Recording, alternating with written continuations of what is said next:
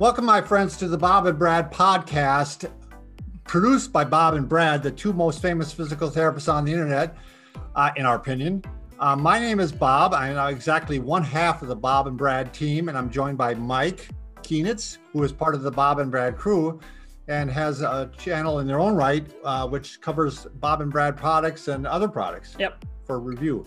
So it is our extreme pleasure today to be. Uh, this is really going to be part of our expert series. We're interviewing people that are experts in their field, and today we it is a great pleasure to have Dr. Deb or Deborah Ricksall. Did I say that uh, correct? Ricksall. It's, uh, it's Riczo, like Ritz cracker. Oh, Ritz. Oh, okay. Dr. Deb. Dr. Deb yeah, Dr. Deb, if you'd maybe give just a little bit of your your background so people can know who you are in case they aren't familiar with you. Sure. I am a physical therapist and I've been a practicing physical therapist for, I hate to say this, but I know four decades. So uh, uh, I worked for over 30 years at a Metro, at Metro Health Hospital, which is a county hospital and got an incredible amount of breadth of experience working there and focused in the last decade on uh, orthopedics and developed a method that um, is kind of the thrust of what my work is now, uh, helping women with uh, pelvic girdle and sacroiliac um, issues. So that's kind of plus, oh, plus um, in the 90s and the 80s, when people really weren't doing it, I had a business with with teaching prenatal and postpartum exercise classes in the community. Um, and I partnered with a couple other therapists. And so that was really fun. And I got to do a lot of program development and actually teaching the exercise classes. So I have a long history of sure. being involved with women's health is specifically the prenatal and postpartum population, but women's health in general. So. Awesome. Awesome. And uh, yeah, I'm going to just mention you have two books. Do you have more than that? Or do I, I'm familiar. No, I don't. I started writing when I retired. That's why I retired when I did, so that I could actually, you know, continue my journey. I've read both of them, believe it or not, and they are excellent books. They're really written for the layperson, although um, the professional would get something out of it too, believe me. And uh, the first one is called uh, Sacroiliac Pain. That was your first book.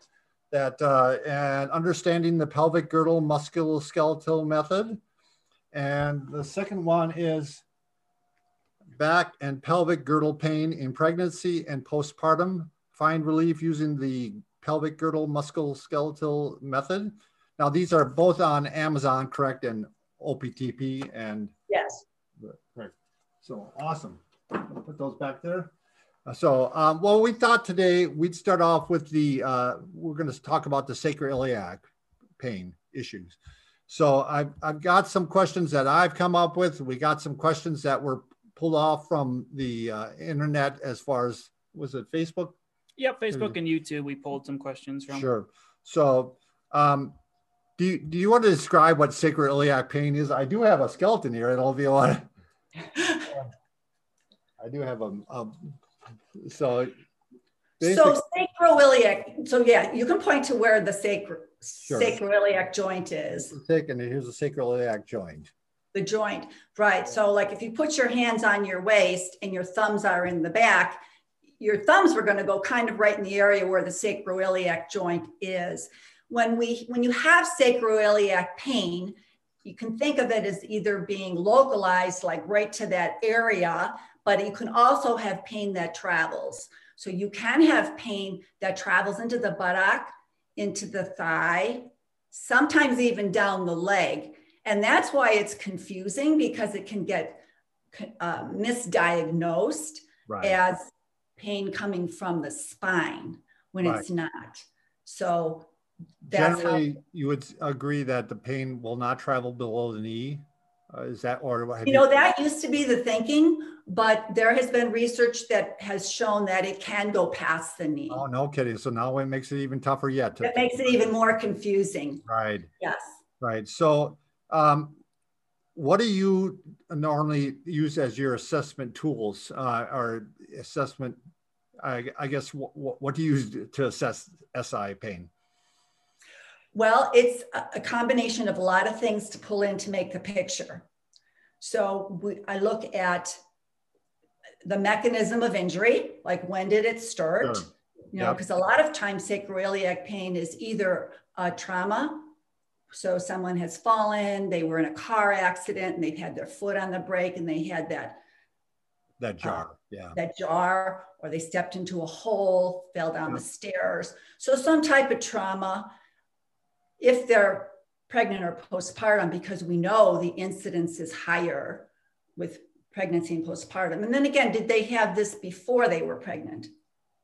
Sure. So, so you kind of have to tease that out. And uh, and uh, any other what therapists call comorbidities. Sure. So what else is going on medically with them? What other surgeries have they had? So issues like that. And so we put it all together. I put it all together in a picture. And then, of course, you have to clinically either clinically look at them or virtually.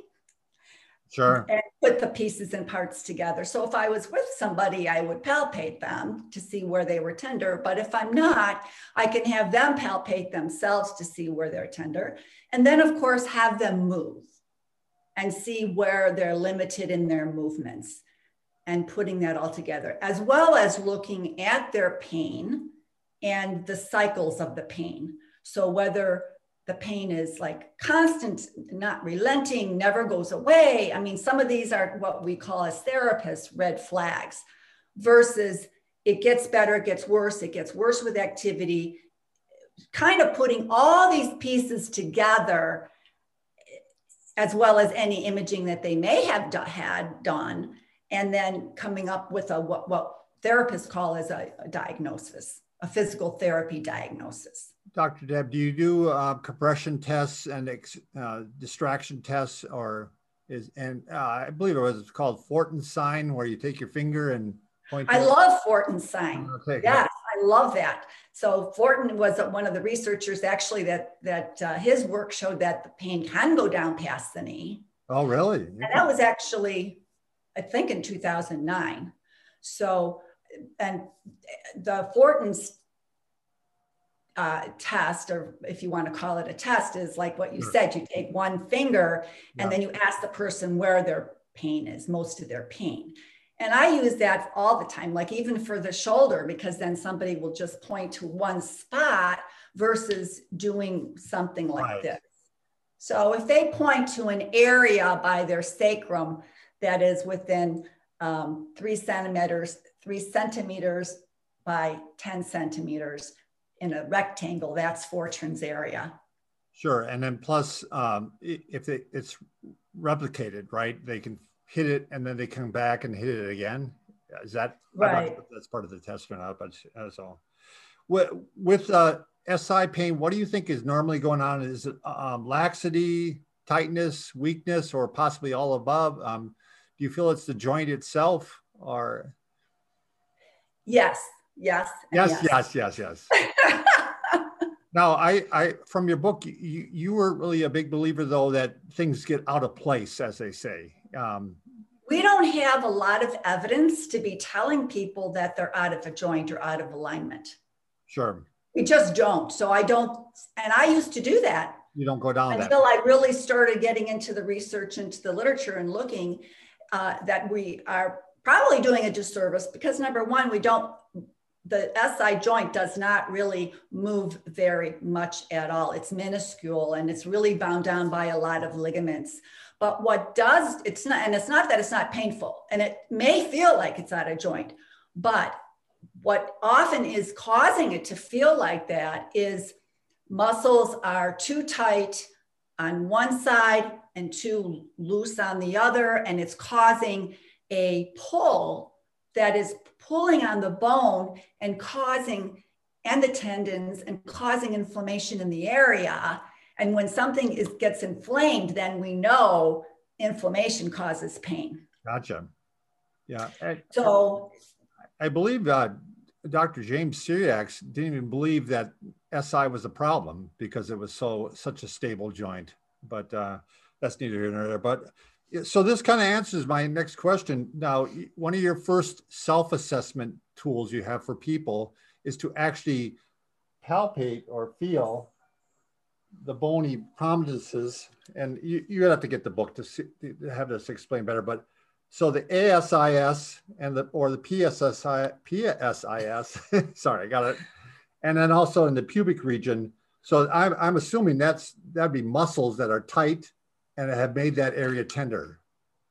Am I correct? Am I correct. So um, now you you have it if it's found on one side and not found on the other, you feel there's an imbalance in the pelvis.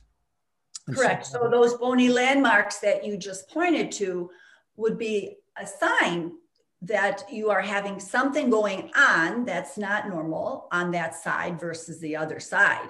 Just like if you had a sprained ankle and you, you were touching the bones on your ankle and the ligaments that are attaching to it, and then you could have swelling there. So it's really not any different. Gotcha. So I, I am just a little uh, confused because you, you, again you don't go behind the scenes and explain it as a from a therapist standpoint, and uh, for, it's for the layperson. But you have people. Your exercise number one is is if they have tenderness on one side, you have them lift up one leg and you push against that leg and the other leg is kind of bridging. Again we have to you have to check out the book to see this but you do it on one side no matter what issue is going on right? I mean yes. no matter what side the tenderness is on. Can, right. can you explain a little bit what what the, the what's going well, on? well that's based that's based on that our bodies are not they our bodies look symmetrical like we have two arms and two legs, you know, and everything's looks symmetrical.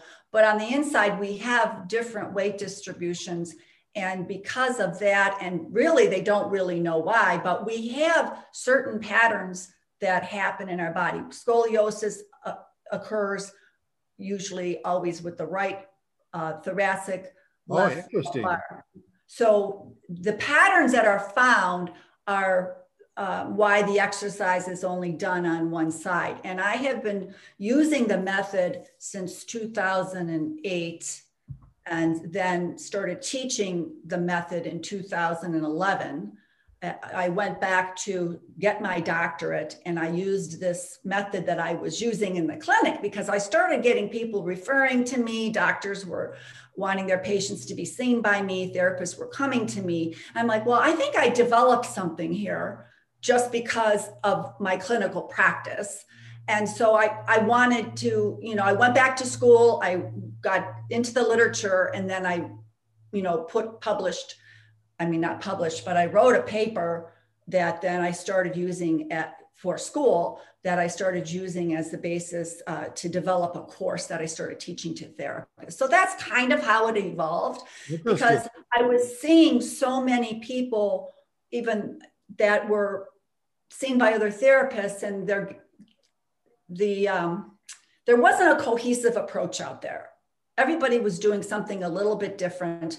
And if you have a certain frame of mind that you're that you're out of alignment you have to get fixed that's very different than having some exercises at your disposal that you can have and help yourself if you run into problems and then a strengthening program to prevent you from running into problems. Gotcha. Yeah. Thank you for explaining that. Um, we, um, Mike, we want to show the picture real quick. I don't know if you can catch that. So that's the exercise we are talking about. Um, and, you know, on exercise number two, it seems like you're, uh, is that more for the pubic ramus area or is that, um, what, what are you trying to accomplish so, that? Do you want to show that one? That's... So the, the, the first exercise not everybody needs to do that has right. sacroiliac problems. So that's why I, you know, it's hard to, I don't want people to think that they should try that first exercise sure. because if they don't have those signs, uh, a lot, you know, then um, they still can have a sacroiliac problem. They just don't need to do that exercise. And you explained that, that well. You, I mean, that exercise is actually working on the component of the muscles that are tight this way, sure. like if you're like this way on your body. And so then the second exercise is to address the muscles that are tight this way, gotcha. our side muscles. Gotcha. So that's why everyone doesn't have, that's why the method is uh, a step by step approach that uh, if you follow step one, step two, step three, then it, it'll be the right thing for you. Gotcha. With, um, I'm sorry to keep asking you about all these because I'm just curious from a professional standpoint. One one. This exercise too, I, I uh, that, that's exercise number three. Uh, your daughter is very beautiful, by the way. Oh yes, she is, isn't she? Thank yeah. you. um, so that exercise, what are we? What are you trying to do, uh, accomplish with that exercise, or what does that accomplish? So that exercise, when you're sitting tall and you have your one leg out, we're sitting perched right on our our sit bones. Sure. Okay. So when we're sitting, if you're sitting correctly, we're we're sitting right on our our sit bones. So we're trapping the sacrum if we're sitting tall and not slumped.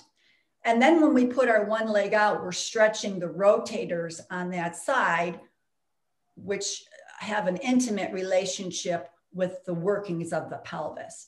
So then when we're turning, we're affecting all the small little muscles and the larger muscles and all the ligaments that are uh, in the pelvic area the sacral area that are that may be a pro, that may be the culprits. Gotcha. So what I have found is that when people do this, they're generally always tighter on one side versus the other. Is it generally the painful side, or is it? Um, does that? Yeah. Well, yes. I always have them start on the non-painful side so that they can feel what normal feels like and then it, it's important to do uh, deep breathing with this and just you know just breathing because you don't want to be tense with any of these you want because if you're tense when you're doing any of the exercises then you're going to be preventing the natural movement that should be occurring Good. Actually, that leads me to a, another question I had is about breathing. What do you feel the role of breathing is in pain control and treatments? I mean, do you spend a, a, fair amount of time on that with people, or or what are your? It's thoughts? the number one thing for for the mind body connection, and if people are having a disconnect there, it's going to be really vitally important. It's going to be more important for some people than other people who are might be already in tune to that. But for a lot of people, especially that are in chronic pain, their pain can be dialed down quite a bit if their anxiety and their fear and some of these other things are can be dialed down because we have you know two systems in our body we have um, a fight or flight oh, system yeah. That revs us up and then we have the system that calms us down well the breathing gets us to connect to the system that calms us down and we all need that during the day Absolutely. i think i mean i need that during yes. the day you know, I have my little, my little, uh, I, wa- I watch and um, it tells me to stop and breathe. And sometimes I find myself saying, I can't, I don't have time to do this. And I'm like, oh my gosh, what am I saying? Because I'm right. a little bit of a type A personality. I don't know if you can tell. so I need to do deep breathing because I need to connect. And if you're in chronic pain, it's very important because we tend to tense up when we're in chronic pain or even not chronic, even just acute pain. Yeah, or just normal life. I mean, right. So it, it's been interesting. We'll have to maybe have a conversation on this sometime. So I've I've been heavy into this breathing thing right now, and yes, he has. Yes, he has. And so um, the big thing that I, you know, I'm a mouth reader, which is kind of a negative connotation, of course, but um, it has made such a difference that I've been working on breathing through my nose and I've seen now studies that have shown that it decreases blood pressure, which it has on mine.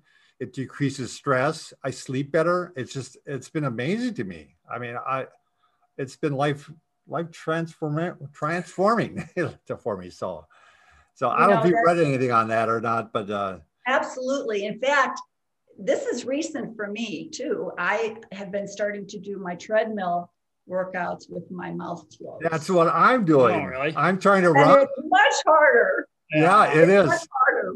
It is. Know? Oh, I, I, that's great that you're you're in yeah. the same area. But you know, so the whole idea is that when you are under stress, that you when you're on the treadmill and that's like like you're starting to increase your workload sure that you connect your mind with your breath so that you are using your diaphragm when you're breathing instead of doing all this upper chest and sure. like that. So that if you keep your mouth closed and focus on the breathing, your body is going to metabolize um, what it needs as far as oxygen and carbon dioxide in a more efficient way.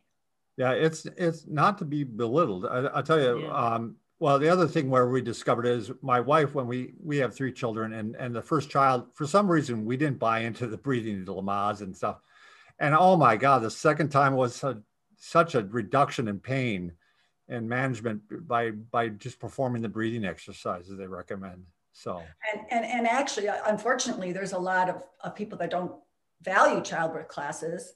Right. And right. so they're even missing that education. So yeah, absolutely. Our lodge. Yeah. So all right. Um I, I see you incorporate some pain neuroscience education in your book. Um, can you tell us how you approach that with your patients or, or you did with your patients or the consumer or? Yes, the, the concept is that, you know, we feel pain, generally acute pain by, you know, touching a stove and it, it comes up to our brain and that's, we, we feel the pain. Um, but the perception of pain actually is, is, is being registered in the brain so if you are having pain for a long time, it's it actually it's been proven if it's over, I think it's like three months, it actually gets processed in a different center in our brain. It's not so much where it came in or where, you know, where the injury, because there's different places that map out to the brain compared to on your skin. So the processing occurs more in our emotional area. And that's why people can have such pain with just clothing touching because it's it's it's being processed in a different part of the brain. So the analogies work great here. So it would be not paying attention, not actually um, waiting for the next pain, but doing breathing and not being fearful. So, the analogy that I like to use is if you were walking in your house, being relaxed and comfortable, and then you were walking in your house thinking there was an intruder in there somewhere, and you're looking behind you and you're just like this because you're just so fearful. So, people feel like there's an intruder or there's there's you know something bad inside right. of their bodies and they're trying to run away from it and that causes a lot more tension and stress versus knowing that the pain is there and and just trying to de uh, de-stress and not m- make it mean more than what it is sure that's a great example by the way yeah. that, that works out really good um, uh, this is a uh, Facebook question. Uh, what's the importance of posture in helping with sacroiliac pain? It's, it's got a huge role. I, I talk a lot about, uh, because people end up doing things out of habit that they don't even realize can be feeding into the problem. For example, even, you know, the way they carry things. A lot of times women will carry like their children always on that right hip hip yeah. or always on that left hip. So if you keep doing things over time the same way you're going to get tightening of certain muscles on the side you're carrying if you're shifting that hip over or even if you're just standing on one leg all the time. Like people will be standing and they'll stand shifted all the way over to that right side all the time yep and so that plays a significant role in what is spilling out that we're seeing. And I, yeah, for me, it's I I tend to sit on one side. I don't know why, but I have to constantly, you know, remind myself. Sitting is huge because we sit a lot now, don't we? Yes, we do mm-hmm. way too much. So yeah. All right. Um, you know, I, there was one last question on the SI. Um, how do you decide if an SI belt is appropriate, and is there a certain type you would recommend? That was a Facebook question too. That was a mic question. Oh, that was a mic question. oh. Sacroiliac belts can be extremely helpful with this population with, with having sacroiliac pain.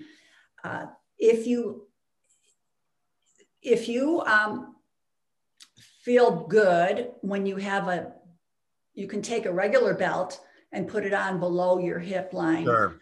Give that compression and if that feels good when you're walking then you probably would benefit from it that's probably the easiest way i can tell you like a thicker belt like a man's belt Gotcha. down lower, like those hip hugger belts that we used to wear. Um, you can even get a little bit of a sense if you take your hands, um, put them on your hips and push, you, you know, put, put them this way Yeah. and push into the joints while you're walking. So you're kind of pushing right in while you're walking. You're pushing this way. Um, no, more like, hold on, let me get my pelvis. Oh, here we go. Oh, here we go. You just got a greater, better pelvis Yeah, than yours we do. better than ours. Okay, so if you push in this way, your Oh, hands interesting. like this.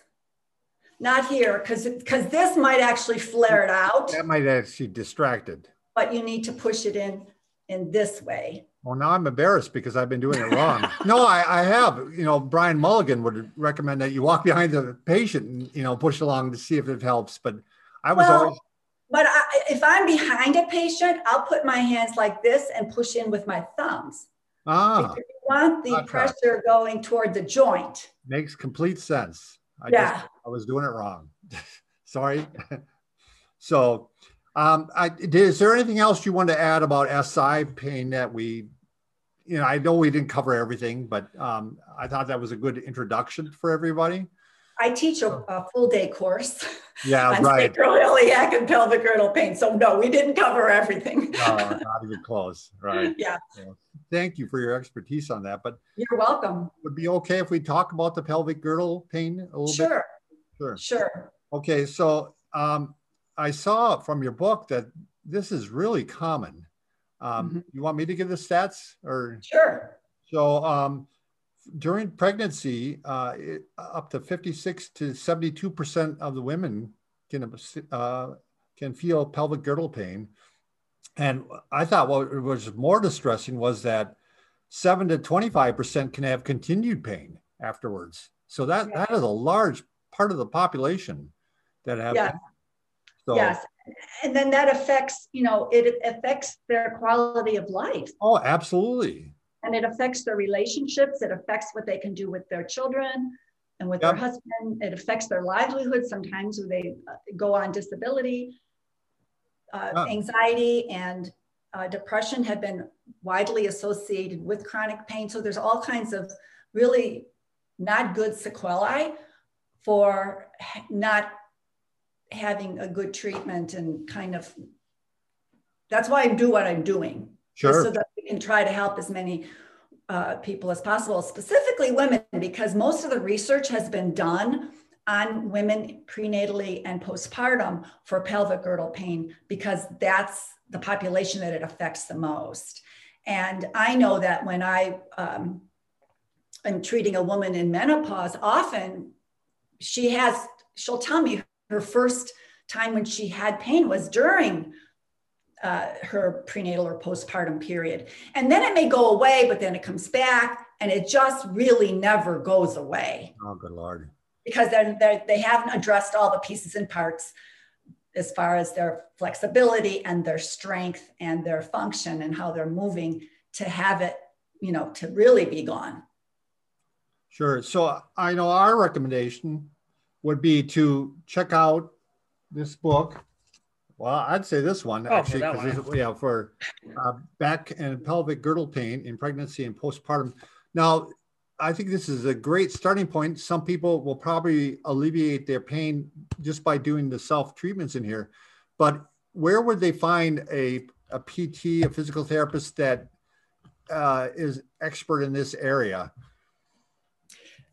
The, the American Physical Therapy Association has a uh, section called pelvic health. And so those are the therapists that are really specialized in working with areas of the pelvis and any type of pelvic and pelvic pain, pelvic girdle pain and pelvic pain. So If you go to their website, are you you can go to their website, it's APTA org. pelvichealth.org, and they have a find a APT Oh, awesome. tab.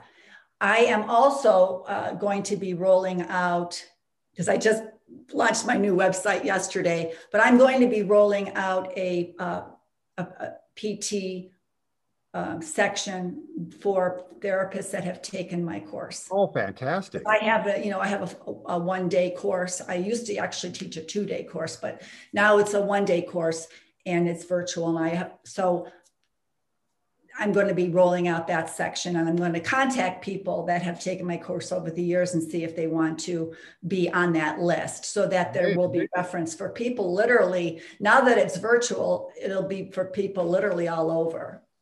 That, so that's coming. I haven't done that yet.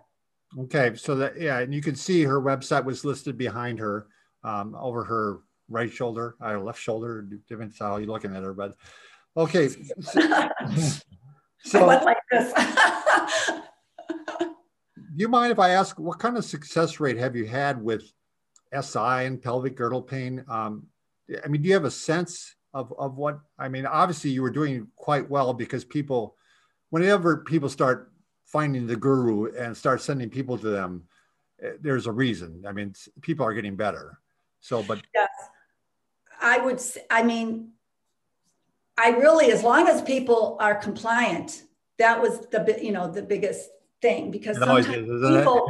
so here's the thing: sometimes people feel better, and then they don't do the whole. They stop package. Yeah you know? So i it, i don't have a hard number for you because i haven't actually taken statistics but the vast majority respond to this uh, this uh, treatment. I mean i even have there's reviews on amazon that of people that have had pain that I don't know and I've never touched, sure. but people that have been through practitioners or have had pain for a number of years and they are getting relief. So to me, that's why I keep going because I know that this technique, this approach, it's an approach which is a holistic approach. Like you have to, you cannot not get that mind body connection, connect with your breathing, and, and do all that work and just do the exercises and then be real tensed up when you're doing them and like, right. oh, these don't work. You know, every it's a huge, it's a package. And then being aware of what you're doing during the day, how you're sitting, how you're carrying things. It's really the whole method is all those things. And, and these specific exercises too. Yeah, and it's very comprehensive. I mean, it goes through yeah. the pregnancy and also afterwards, and and uh, a lot of stretches. And and I think you emphasize with the some of the stretches towards the end of the book. You don't necessarily have to do every one, you, you, or you certainly don't even have to do it on both sides. If you find one side is tight, you might want to focus on that side, and and if uh, vice versa. So right. And so the other thing I wanted to mention, Bob, is that these exercises are, are meant, they're meant to be simple. They're meant to be, I call them remedial. So they're, they're the first stepping stone to kind of get you going. Sure. And so they're not meant for that you need to do these for the rest of your life. They're meant that these are to get you where you want to go, where you want to be. If you want to get back to a sport that you were doing, or if you wanted to, you know, go hiking for your exercise, that's that's where you want to go. You want to do things that you enjoy, but you want to have, have this is a, these are stepping stones. Gotcha. Uh, can you talk about the importance of uh, strengthening the pelvic floor? Um, you know, it's interesting because I had read a book on with the Kegels and stuff like that, and in their approach, they were really trying to have you focus on the pelvic floor alone and not the muscles around it. And and it, it seems to be on your approach that you're you're wanting to like engage them at the same time. Am I wrong? Am I? No, that's very that's that's a very good observation. So the pel uh, there is a place for just doing the pelvic floor contraction. There is a place for that. And that is um, when women are having more specific issues with incontinence, um, pelvic organ prolapse, which is a common condition after pregnancy, and painful sex.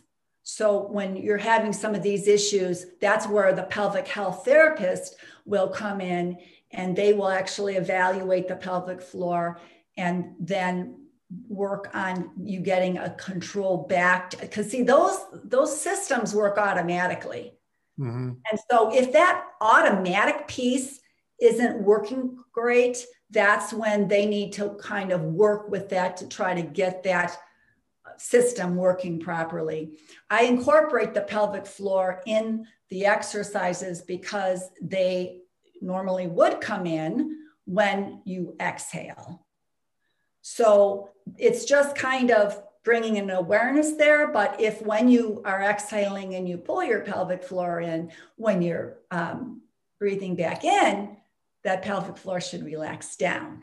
Gotcha. So it should be doing this, and if it's all, if it's only doing this, then we have a problem, Houston. right, if it's tightened all the time. Yeah. Yeah. Hypertone. Um, yeah, and that's exactly what you said. It was the case where they were. It was for people that were having trouble with with you know bladder problems or and and such. It wasn't other issues. It wasn't pain, uh, except like you said, maybe with sex. But um, so, thank you for clarifying that. Um, what when do you um, recommend the use of compression? This is a Facebook question. Was it yours? No, it's mine. Your question? Those are all my questions. Oh, when would you recommend compression pants or maybe even the uh, uh, like maternity support? I think that maternity supports will probably make most women feel more comfortable in that last trimester. Specifically, if someone's walking around and they're always holding their belly, yeah, I, I, don't know if you've been around many pregnant yeah, I've seen that. Women hold their belly it, they for sure. That's sure. a sign because the abdominals are so stretched. They can only stretch so much, and that just that little bit of support helps. So, in that last trimester, I think a lot of women would benefit. You know, financially, it's an issue because they're not, you know, it would just be something else uh, to do. But if you find that you're holding yourself like that, you're holding your belly a lot, you would benefit from a maternity support. And I know that uh, some women would also benefit from the sacroiliac belt just because the joints are just getting looser and that that compression. Now, I didn't say this before, so I, am I'm, I'm glad I had this opportunity because I've kind of, anyway. So if you put on a sacroiliac belt and it makes you feel worse, very good chance that you need to do the pelvic balancing exercises that I prescribe and get that balance and then put it back on. And then it that works nine out of 10 times. I haven't really seen that not work. It makes complete sense. Yeah. Is there a time when compression pants are, are appropriate or? Oh yeah, a, a lot, a lot of women find a, a lot of support postpartum as well to, to having a compression pant. Um, there's, there is a compression pant out there that uh, has a sacroiliac um, reinforced area around the sacroiliac area. And that, that is um, Supacore, and they're based out of Australia. And the reason I know is because they had contacted me to, to work with them, mm-hmm. and then the pandemic hit. So they are looking to come into the United States and, and have a distributor and things like that. But you can, they are advertising in on Facebook and social media, I've seen their ads, but the product would actually be shipped from Australia. Gotcha. gotcha. Called Supacore. Yeah. Um, this your is this probably two? They're all mine. All right. How important is diet when it comes to pain management? Well, you know that what we eat can influence inflammation. Right. There is actually called an anti-inflammatory diet, and you can find information on this diet on the Arthritis Foundation website. It's also known as the Mediterranean diet. So if we're eating a diet that causes more inflammation, then it, we're, we're setting ourselves up for having more inflammation. Right. And that's why you take medication. Some people take medication is for that anti-inflammatory effect. And so if you can, you know, diet's important. Gotcha. To answer your question. Really anti-inflammatory type. That type yes. Yeah. Yes. So, a lot of plant-based, quite often, Mike. Well, meat doesn't cause inflammation. Yeah. Okay. All right. Well, anyway, um, I again, we just kind of got the tip of the iceberg there, maybe on pelvic girdle pain, and you're going to do a lot better if you check out the book. Yeah. Um, again, pel- back and pelvic girdle pain in pregnancy and postpartum by Dr. Deb Deborah Rix. Riczo. Riczo. Riczo. Riczo. Yeah, there we go. You also did a write up on our blog. Oh yeah, If- thank you very much for doing that. By the way, if people just want to see a little short excerpt of a lot of these things, it's on there too before they buy the book. Like they could check that out as well. yeah, we'll No. put a link for that. And I, and I should have mentioned earlier that OPTP is um, running a 20% discount on the book Oh, great. To help me celebrate my new website. So you just would go to my website and there'll be a banner at the top saying 20% off, and then you'll get a code. I'll send you a code, and they um, you can get it for 20% off through the end of March, and then the sale goes away. And it's not an expensive book. It really no, isn't. it's not. In, in fact, I don't know. I don't know if you knew this, Deb, uh, Deb Dr. Deb. The, the way I found out about you is, uh, you know, we have some products through OPTP too, and uh, uh, the, their president had told me, or CEO had told me that she that she put your they did an email blast of, of your first book, the SI book, Uh-huh. that it was the best response they've ever had to a book. Um, Really? Yeah, I don't. She maybe didn't tell you that, huh? No. Yeah, it was. I'm like, well, I want that book then. So that's when they sent it to me, and and uh, These are nice for your average consumer too, I'd say. Because I mean, this book is 36 pages. I mean, Right. it's not like a heavy, dense textbook. I mean, your pregnancy one's more. It's like it's 100 more pages, comprehensive. Yeah. A little more comprehensive. But I mean, it's very easy reading, and there's lots of diagrams of how to do everything properly. So All right. I, and again, I don't know if there's anything you want to add. I'm sure this is again part of the, the long course that you were doing, but uh, I, I would like to just take maybe five minutes to go over. These are going to be questions more geared towards a, a physical therapist that would, want to hear the answers. Would that be all right, Dr. sure. Okay. So, um, did you have mentors? Did, do you have work that you follow? Who influenced you in your area of expertise? Well, I, when I was working at Metro, I was taken under, I was always going to the same therapist to kind of pick his brain regarding muscle energy techniques. Sure. And his name is Tom Oakler, and he actually teaches his techniques uh, that are based all on muscle energy. So he was really uh, my my mentor. I had taken a lot of continuing education courses over the years. You know, we need to take them for our our license, Yes. and I was always taking them in the manual therapy. I was wearing that label and women's health. So there were a lot of gurus that had been teaching uh, at that at that time. Elizabeth Noble was one of them who was really big in the prenatal and the postpartum exercises. So um, yeah, That's good. Um, eh, I'm gonna, this one's going to be a little bit of a curveball. What what are some of the bad recommendations you hear in your profession or or area of expertise? Are there any that stick out?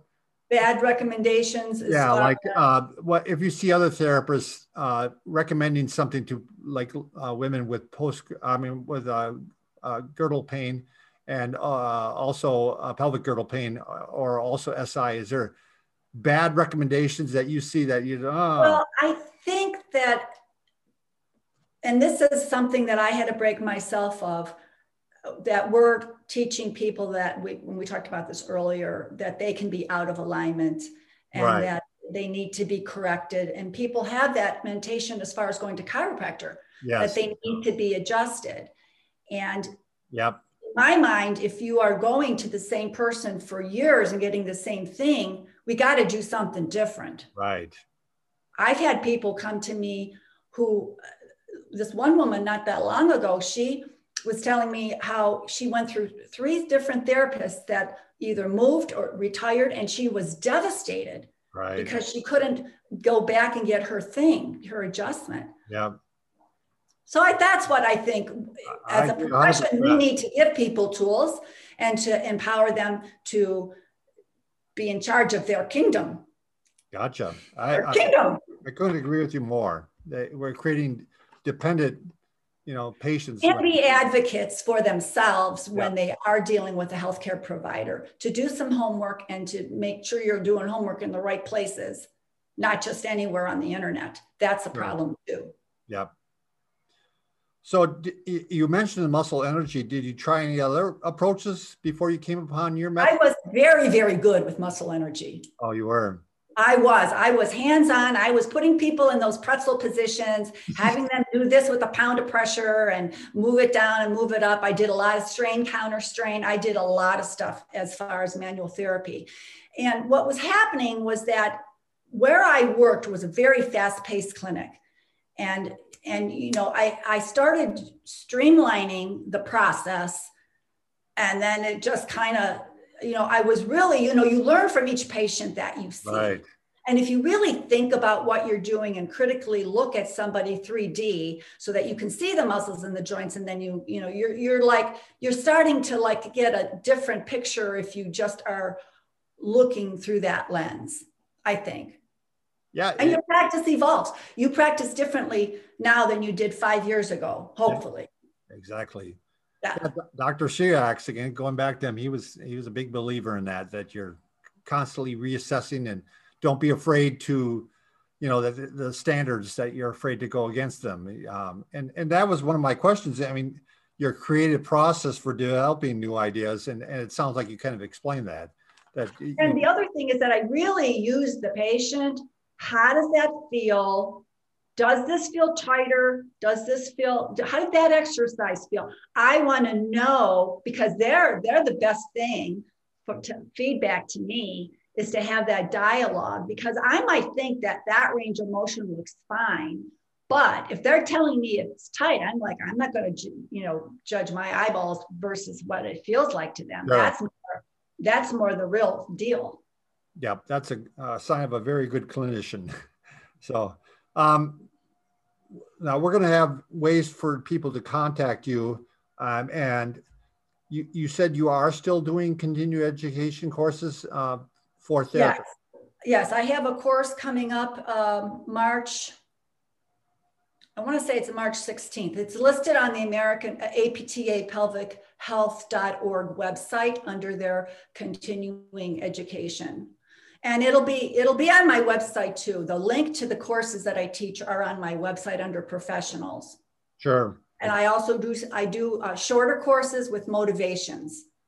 Motivations uh, CEU. Oh, yeah. Yep, yep, yep exactly. Yeah, I do um, a, a shorter uh, course for them, and and there'll be there's a course coming up in April with for them. In some sense, the. Oh, and and oh, go ahead. and I'm rolling out uh, a 12 series course with Physiopedia. Oh, nice. Nice. Yeah, and that's all on pelvic girdle and sacroiliac pain. And that those are those are 12 12 uh, different courses. Well, the only good thing about COVID, and if there's anything good, it was, you know, that you don't have to travel as much now. I'm sure Yeah. it's all virtual and, and, uh, and more people have access to then for that reason. Right, So right. Um, I'll, I'll just finish with this. Um, do you have anything new coming up? Are you exploring any new areas or any new theories or are you pretty happy with where you're at? And So my my mission is to get this information out on, on as many platforms as possible. And I really appreciate this opportunity because I know oh, you have likewise. incredible, incredible platform. And so, you know, that's that's that's what I want to do. And that's why I redid my website because I'm going to be putting things on there that hopefully can help wo- women, um, especially women, just because this is where this occurs. Although I've treated plenty of men and it, it, def- it does work with men also. But my, my new thing, if you want to know, is I'm, I'm going to try to be partnering. I'm going to be partnering with nonprofits that service women that may not have access to physical therapy and um, and that may not be the focus of what that nonprofit is for Sure. the nonprofit might be more concerned about you know other social things that are important for this person and not necessarily these issues which they may be dealing with. But as you I- said, I- that overflows to everything else, like you said. Right, Yeah. right. So I'm, I'm going to try to make this a platform for outreach and to be inclusive.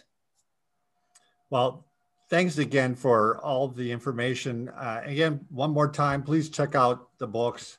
Uh, we'll have them linked below. Um, excellent books. Um, thank you so much for taking the time, and I'm, I'm hoping we can maybe do something like this again. So, I would love to. all right, thanks, Dr. Deb. Thank you. Thank you so much, Mike and Pat.